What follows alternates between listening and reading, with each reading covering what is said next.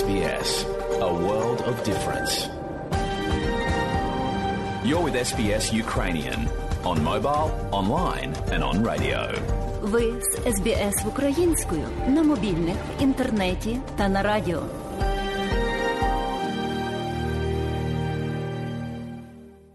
Hello from the BBC. I'm Rich Preston with an update on the war in Ukraine. It's 111 days since Russia invaded. The focus of Russia's fighting in recent weeks has been the eastern Donbass region. Now, all bridges to the embattled city of Severodonetsk have been destroyed. The strategically important city is now effectively cut off. Local officials say delivering supplies or evacuating civilians is now impossible. The BBC's Joe Inwood is monitoring the situation from the capital, Kiev. There had been fears Severodonetsk would become a new Mariupol a repeat of the brutal siege that led to the total destruction of the city, followed by the encirclement and eventual surrender of thousands of Ukrainian troops. With the loss of the final bridge connecting the old industrial city to the rest of the Donbass, that fear is one step closer to becoming reality. No supplies can get in, no people can get out. That will include members of Ukraine's Foreign Legion, soldiers from around the world who travelled here to help fight the Russians. There will be particular fears for them if captured, given the recent death sentences handed down to three foreign fighters captured in Mariupol. President Zelensky said the price of this battle for us is very high. It's just scary. He called for more modern artillery to be sent to the front to help turn the tide in the fight for Severodonetsk before it's too late. It's thought an estimated 15,000 civilians are trapped in Severodonetsk, with the Russian army controlling almost all of the city. Russia's also bombarding the neighbouring city of Lysychansk, from where the BBC's Orla Guerin sent this special report. We can't travel on the main road. That's far too dangerous. We're following the police chief who's leading a mission to evacuate people from the city. It's under relentless Russian assault. Plus, max speed. And the nearer we get, the more black smoke is visible up ahead.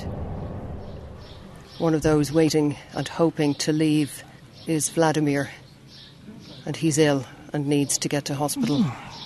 There has been no water, no electricity, gas, so I should go. I wouldn't go if I didn't need to go to the hospital.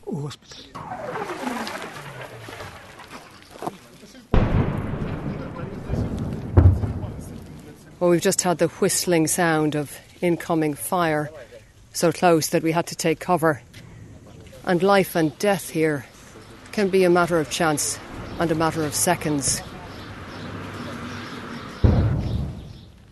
I'm outside the remains, the charred remains of a beautiful old historic building. There are marble columns at the front that are smashed this was the Palace of Culture. Just above me, the remains of a chandelier are hanging from the ceiling.